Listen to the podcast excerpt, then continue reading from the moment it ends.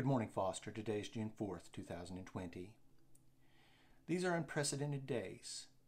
Over the past nine months, we have seen political conflict unlike anything since Andrew Jackson and John Quincy Adams.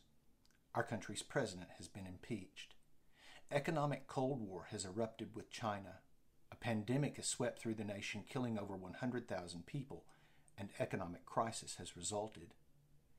And now racial tensions are as high in this country as they have been since Rodney King, perhaps even since the 1960s. In this moment of crisis, I want to remind you of the words of Christ.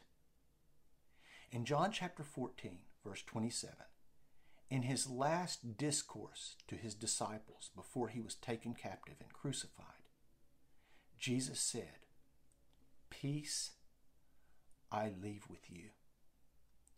My peace I give to you.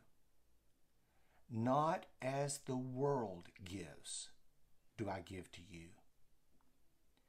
Don't let your hearts be troubled, and don't be afraid. In this moment of crisis, I urge you to focus on the words of Christ and on the revelation of his character Act like Him in all that you do. Speak His words of peace because He was and still is the Prince of Peace. God bless Foster and make it a great day today.